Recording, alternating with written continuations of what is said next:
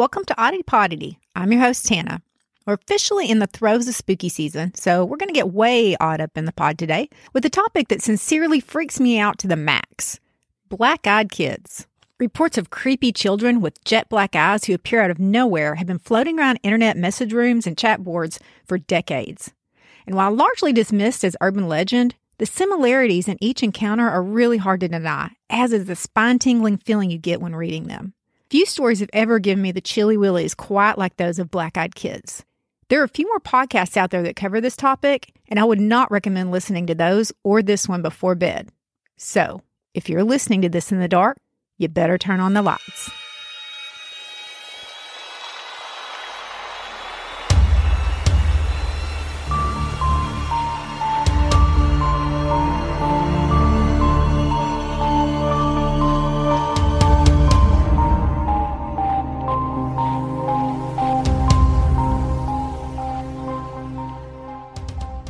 Was a kid, I had some great big googly moogly eyes. They tended to creep people out. Thankfully, I grew into them, but not so for black eyed kids. What exactly are black eyed kids? Well, black eyed kids, or sometimes called black eyed children, are described by Wikipedia as an urban legend. It's believed to have originated with Texas journalist Brian Bethel, who incidentally insists that his story of an encounter with a couple of black eyed kids is 100% true. The fact that after he shared his story, others started coming forward with stories of similar encounters is what earned it the tag of urban legend. What's interesting to me is that the majority of these stories don't vary greatly. In each case, an adult is approached by a child or children between the ages of about 6 and 16 years old. The children have pale skin and solid black eyes without pupils or irises. The children always ask for something that requires you to be in close proximity to them, such as asking for a ride or to enter your house or to use the phone. Often they're wearing dated or old fashioned clothes, and the people who encounter them always describe a sense of overwhelming dread or terror. And for various reasons, the solid black eyes aren't always noticed right away. When you hear the stories and the descriptions of how people felt on these encounters, it's clear that the fight or flight alarm bells going off in their heads might have something to do with that. Or, as some believe these beings to be extraterrestrials, vampires, or even ghosts, maybe it's because they're able to scramble your thoughts for a bit. While there's a lot of debate as to what exactly black eyed children or black eyed kids are, there's no debate on who gets the credit for the OG of black eyed kids stories Texas journalist Brian Bethel. The original account is posted in the Abilene Reporter News archives from April 13, 2013. I don't want to quote or read the entire piece because Brian tells it so well himself. So I'll put the link the, of the archived article up in the show notes in case you want to read the story in his own words. According to Bethel, the incident happened in Abilene in 1996. He says one of his greatest regrets is not writing down the actual date that it happened, but he knows it was either spring or summer as he remembers wearing shorts at the time. As he puts it, quote, after you hear the story, you'd think it would be something you'd never forget, but given enough time between, not the case. My memory, while good, isn't quite eidetic. Heard, Brian, heard. I never remembered any of my wedding anniversaries, so I get being fuzzy on dates you experience trauma. Anyway, some of you who are listening may not have even been born in 1996, so imagine if you can a time in which the only way to pay a bill was to write a check and either mail or hand deliver it to your debtor. This is exactly what Brian was doing on that fateful night. His internet service provider, Camelot Communications, had a payment night drop at their corporate building, which was next to a movie theater. As Brian sat in his car, writing out a check for his internet bill by the light of the movie marquee, he was interrupted by a knock on his driver's side window. He looked up to see two boys dressed in hoodies standing there. They looked to be around 9 to 12 years old. One of the boys had olive skin and dark curly hair and was described as suave, as he did all of the talking. The other boy was a pale, freckled ginger who hung back. Brian figured that they were going to ask for money, so he cracked the window a bit but didn't roll it down very far. This is when he was, quote, immediately gripped by an incomprehensible, soul racking fear. The olive skinned boy told Brian that they'd come to see Mortal Kombat but had left their money at home. He asked if they could get a ride back to their house to retrieve the money. This was a believable enough story, but Brian's gut was screaming, Hail to the Nah! Though they'd only had a brief exchange, Brian said he was already irrationally yet terribly terrified of the two boys. Olive Skin keeps talking, and all the while, Brian is thinking of excuses as to why he shouldn't give the boys a ride. He glances up at the theater marquee and realizes that Mortal Kombat has already started. In the time it would take him to drive the boys home and back, the movie would be almost over.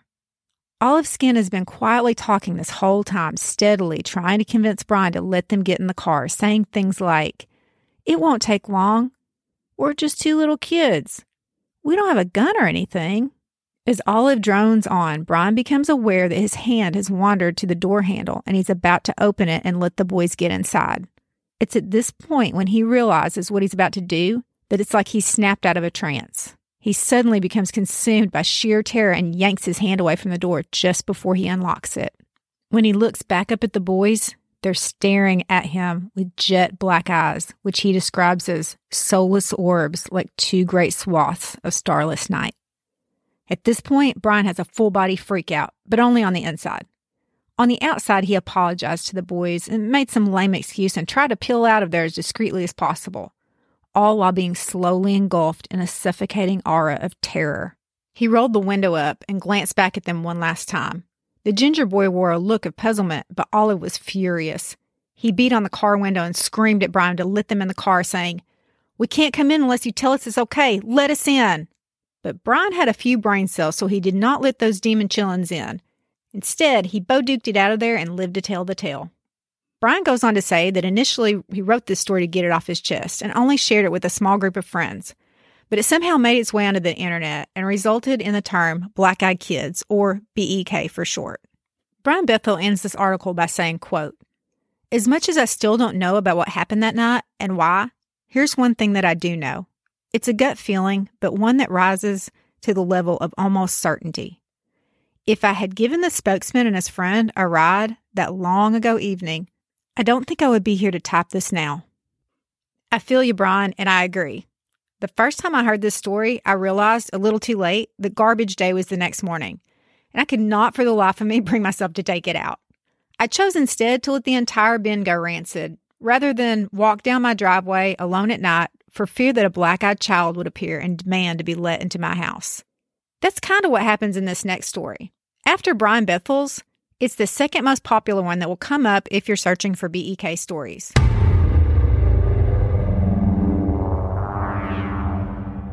This one comes from TBSNews.net. It recounts the experience of an older couple who were alone in their home during a snowstorm in Vermont. They hear a knock on their front door, three loud raps. Puzzled as to who could be up for a visit at this time, they answer the door and see two small children, a boy and a girl. The children avoid eye contact, and the boy says, Parents will be here soon. May we come in? The couple hesitated as the children stood there awkwardly with their gazes averted.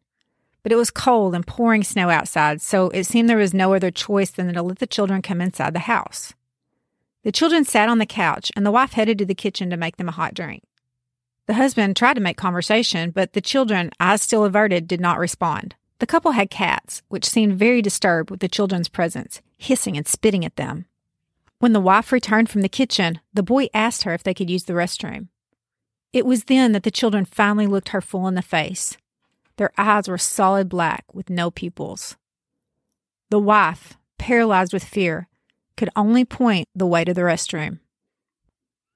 Once the children were out of sight, the woman looked to her husband to see that he was covering his face with his hands. She whispered to him, asking if he'd seen the children's eyes too. Then the husband uncovered his face. His hands and nose were covered in blood from a massive nosebleed. At that moment, the power went out and the house was plunged into darkness. That's when the children announced, Our parents are here. The kids then made their way back through the darkened house as if they knew exactly where they were going and exited through the front door, leaving it open. Through that open door, the couple could see two very tall, very slender men dressed in black suits. They waved at them, but the men just ushered the children into the car, and then they all drove away. After the kids left, the power came back on, but their presence was felt for a long time after that. Over the next week, three of the couple's four cats came up missing, and the fourth was found dead in a pool of its own blood. In the weeks that followed, the husband continued to have nosebleeds and was finally diagnosed with a rare and aggressive skin cancer that's usually only found in people that have been exposed to high levels of radioactivity. This led to people theorizing that the children had been some sort of extraterrestrials and the husband's close proximity to them while trying to make conversation had exposed him to high levels of radiation.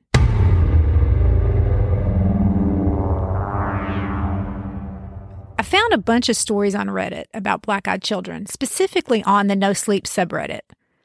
Thought Catalog also compiled a bunch of various Reddit groups, and I'll link them both in case you want to go and read these stories in their entirety. But I picked out the ones that scared me the most to share with you guys. And since Reddit authors frequently utilize usernames that are cumbersome to pronounce and sometimes go defunct due to lack of use or they just delete everything, I'm going to give the people in the stories real names for easier storytelling. For this next story, I'm going to call the author Marcy. This one gave me the chills in particular because if you have children or have ever kept or babysat them, anything that seems like a threat to their safety is amplified times about a billion. Also, I have to wonder what kind of sadist this lady was because not only did she have a two year old daughter, she chose to compound that potty training on herself by getting a puppy. Marcy writes that the family's three month old puppy, Lucy, woke her up one night barking. She, her husband, and the baby had all been sleeping in the same bed, so she got up to quiet Lucy before it woke up the whole family. Lucy was standing at the bedroom door barking like there was someone outside of it. Marcy decided to open the bedroom door to show Lucy that there was nothing outside of it. But when she did, Lucy bolted to the front door and stood there in front of it, snarling and growling. Now, if my dog was doing this, there's no way in heck I would have done what Marcy did next. But like I said, she's sleep deprived and not thinking super clearly. So she decides to also open the front door to prove to Lucy that there's nothing there. She says as soon as she reached for the deadbolt, Lucy went nuts, barking and jumping at her. But the moment her fingers actually touched the lock, the puppy's temperament changed. Lucy backed down and began to whimper in fear, as though resigned to an awful fate. Marcy's mood changed as well. She was filled with a sudden mixture of terror and dread. So instead of opening the door, she looked through the peephole. Standing there on the porch were two kids. One looked to be around 16. She was thin and pale skinned with long blonde hair and bangs that covered most of her eyes. She stood there clutching the hand of a little girl who was also blonde and pale and looked to be around three or four. The only thing that kept Marcy from opening the door and inviting them in and out of the cold was that overwhelming dread that lay in the pit of her gut. Marcy hadn't turned on any porch light. She hadn't said anything to Lucy or given any kind of sign that she was standing on the other side of the door. She hadn't made any noise. She hadn't even opened the deadbolt. Yet the older girl suddenly said, we have to use your phone. Marcy froze with terror. That's when the girl looked up and straight into the peephole. Her bangs fell away from her face, and Marcy could see that her eyes were solid black. Our mother is worried, the girl said. Marcy knew exactly what the two girls were and what would happen if she continued to stand there. Even as she stood paralyzed with terror, she could feel a psychic pull nudging her toward the door, urging her to open it and let the girls in. She forced herself to back away from the door as quietly as possible as the girl continued to bargain and cajole. Just let us in. Just let us use your phone, she begged. But with each step Marcy took backward, the begging tone turned aggressive and demanding. We're not going to hurt you. If we wanted to do that, we would have just broken in. I'll ask again. May we come in and use your phone? With Lucy snarling the whole way, the two slowly made their way back into the bedroom. The whole time, Marcy fought the nearly irresistible urge to go back and open the door. When she got into her room, she locked that door, covered the windows, and continued to listen to the girl call out again and again for her. Finally, the call stopped. But Marcy did not sleep again that night. In fact, it was a long, long while before she ever slept soundly again. And honestly, just reading and writing that story out made it hard for me to sleep.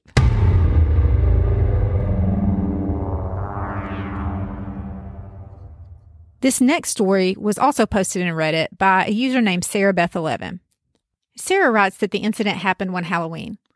It was about 9:30 and the trick-or-treaters had for the most part dried up. She and her husband were watching scary shows in the living room. Since it was late and they hadn't had any trick or treaters in a while, they decided to turn off the porch light. They had created their bulldog, Chloe, to ensure that she didn't accidentally get loose while the door was being opened and shut for trick or treaters, so they let her out of her crate too. Sarah curled up on the couch with Chloe at her feet, and her husband went upstairs to take a shower. Almost as soon as Sarah heard the water upstairs turn on, there was a soft knock at the door. Her first reaction was annoyance, as it was nearly 10 p.m., but that feeling quickly gave way to unease. They had a glowing doorbell, which would have been all the more visible with the porch light off. So why was someone knocking instead of ringing it? Sarah thought about ignoring the doorbell, but the front door was made of a frosted glass, and while someone couldn't necessarily see inside, they would be able to tell that she was sitting on the couch with the TV on. She didn't want to be rude. That soft knock came again. Sarah was about to get up when she noticed that Chloe was gone. She stood up and looked around and spotted the bulldog huddled by the back door like she needed to go out to go potty. This wasn't how Chloe usually signaled to go potty. She usually licked Sarah's hand or laid her head on Sarah's knee. This odd behavior freaked Sarah out, so she instructed Chloe to go back to her crate, but Chloe wouldn't budge. Irrational anxiety mounting, Sarah yelled up to her husband, but he couldn't hear her over his shower. And there came that gentle knock again. Sarah's eyes darted to the front door just as a car passed on the street. Its headlights washed over the front porch and illuminated the silhouettes of two children. Relieved, Sarah figured that it was probably just two straggler kids from the neighborhood, nothing nefarious, so she went to the door and opened it just slightly. It was two kids, all right, but they weren't wearing costumes, nor did they yell trick or treat. It was a girl around 11 or 12 and a boy around 8 or 9. The girl asked if they could come inside and use the phone to call their mother. Instantly, that feeling of dread kicked Sarah right in the gut. It was the feeling that something was not right. Sarah asked the girl if she didn't have a cell phone she could call her mother at home on. As a kid her age should probably have one, right? At that moment, the children looked at each other but said nothing, as though they were communicating telepathically. Then the girl looked back at Sarah and said, Ma'am, my cell phone battery doesn't have any charge left. Can we please come inside and call our mother? We're alone out here. My brother is scared. With this, Sarah's torn. What the girl said makes total sense, and she shouldn't be hesitating to help two lost kids. But that sinking feeling in her stomach won't subside. Then Sarah noticed that as the girl's been talking, she'd unconsciously opened the door wider. Stopping herself, Sarah said, Honey, why don't you give me your mother's number and I can call her myself? The children looked at each other again, and a few seconds ticked by. Then they turned back in unison, and the girl said, Ma'am, my little brother has used your bathroom. Can we please come inside while you call our mom? And as the girl spoke these words, she came at the door like she was going to force her way in. When she did this, the light from inside the house fell on her face, and Sarah got a full look at her. That's when she saw the solid black orbs where the girl's eyes should have been. Every hair on Sarah's body stood on end as she was gripped by sheer terror. She quickly shut the door until it was only opened a tiny sliver. The girl began to beg, saying, Please, ma'am, we're really scared and alone out here. We have to come inside. Please help us. And then, as though on cue again, both children began to cry. Instead of softening her, this pleading and crying had the opposite effect on Sarah. She was terrified. She slammed the door shut and locked it. Then she yelled to the girl that she would call her mother for her, but they were not allowed inside the house. Through the frosted glass, Sarah could see the forms of the children, just standing there, waiting. Sarah decided to call her neighbor across the street. She grabbed her phone, and that's when the kids finally moved away from the porch. As Sarah tiptoed to the door and peered through the frosted glass, she could still see the children's forms, but now they were standing on the street light at the end of the drive. As she called the neighbor, the kids finally started walking away. And by the time the neighbor met Sarah on the street, the kids had completely disappeared. And later that night, they found Chloe hiding under a bed in the guest room.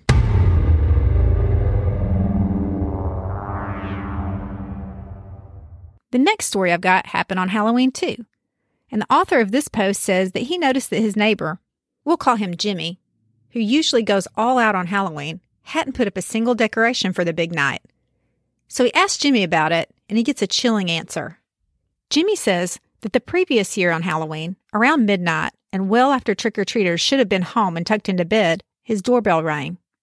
At first, Jimmy was annoyed, but then quickly realized that he hadn't turned off his porch light or decorations, so he reluctantly snagged the candy bowl and dutifully got up to deliver treats. Jimmy opened the door and stopped dead in his tracks. Standing there were two teenage boys wearing street clothes, and their eyes were empty black holes. He was instantly hit with an overwhelming sense of unease, just like what seems to happen with all of the people who encounter BEKs. While shaken, Jimmy realizes that this is Halloween after all, and the kids must be wearing some sort of very convincing contact lenses. The fact that the kids just stood there staring into space instead of yelling trick or treat made him think that they were trying to stay in character, like they were supposed to be zombies or something. As his gut instinct was screaming for him to shut the door in the kid's face, one of them spoke. The smaller of the two piped up and said, We're lost. We need to come in and use the phone. At this, Jimmy says, No, sorry, and shuts the door almost completely on them, as would I. Then the bigger one says, Can we just wait in your house until our parents come get us? Convinced that the boys were high or about to rob him, Jimmy again says no bueno and slammed the door and locked it. He spent the rest of the night terrified and convinced that the kids were going to break in. He ended up staying up all night because he was too scared to go back to sleep. This encounter was enough reason for Jimmy to cancel Halloween forever and I can't say I blame him. I may cancel Halloween too after reading that.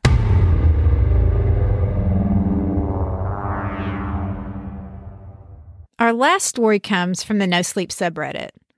And it comes from a man who was just trying to get a little chill time in after his wife and baby daughter went to bed. Let's call him Bobby. One night, Bobby was up listening to music and watching YouTube videos on his laptop with one earbud in, leaving the other ear free so he could hear if the baby cried and needed him. His wife had to get up at 4 a.m. for her job at the hospital, so he had the nightly baby duty. At some point, he dozed off like this, and he was suddenly awakened by a thumping noise from the front porch. At first, he figured it was the cat, but the thumping continued. Annoyed, he got up to see what was going on, but there was nothing going on. The front porch was empty. Though it was 2 a.m., Bobby was awake now and unable to go back to sleep. He decided to make some tea and finish watching the YouTube show that he'd fallen asleep in the middle of. He shuffled to the kitchen, put some tea on, and began the video. He was only a few minutes in when he felt the sudden urge to look up at the kitchen window. There, just above the window's lower frame, were the tops of two small heads, just standing there. Whoever they were, they were a smidge too short to see through the window, but Bobby could see them. Bobby's stomach did a flip flop and was filled with an inexplicable dread. Although he was a father and his late night visitors were clearly child sized, he could not bring himself to answer the steady thumping, the wordless request to be let inside. Instead, he closed his laptop and made his way as quietly as possible to the baby's room. But as he changed rooms, so did his visitors. While the thumping continued on the kitchen window, a second thump began on the bedroom window. Two synchronized thumps. The baby stirred in her sleep. Fear gave way to anger as Bobby realized that the thumping was about to wake his daughter. He hurried to the kitchen to confront his 2 a.m. guests.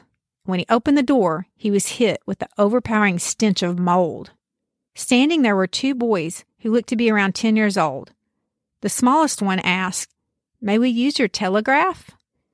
Bobby's brain scrambled to take everything in the rotten smell, the anger that had dissolved back into dread, and the request a telegraph? Not a phone, a telegraph. As he thought about it, the boy asked again, Sir, may we use your telegraph? Bobby replied the only way that he could think to. I don't have that service at my house. Sorry. With this, the boy's expressions turned to rage as Bobby quickly shut the door. He hurried back to his daughter and plucked her from her crib. The thumping began again.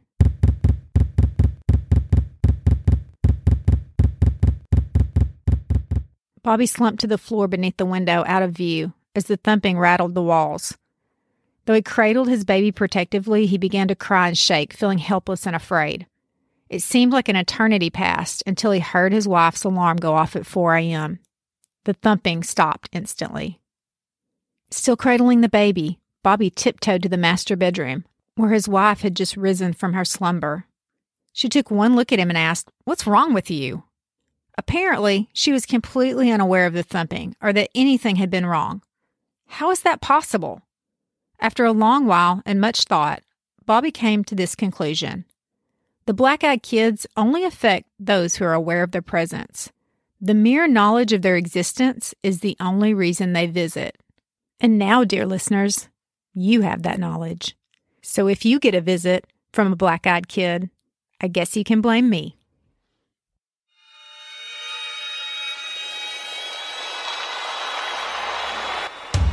Hey, you! Yeah, you! Thanks for listening. Your support means so much. It's everything. If you haven't already, please go follow us on Instagram at Oddity Poddity Podcast. And if you want to be the most helpfulest, please go leave us a five star review wherever you get your podcasts. And if there's something weird or creepy or strange that you'd like me to investigate and report back to you on, drop me an email at odditypoddity at gmail.com. That's O D D I T Y P O D D I T Y at gmail.com. See y'all next time.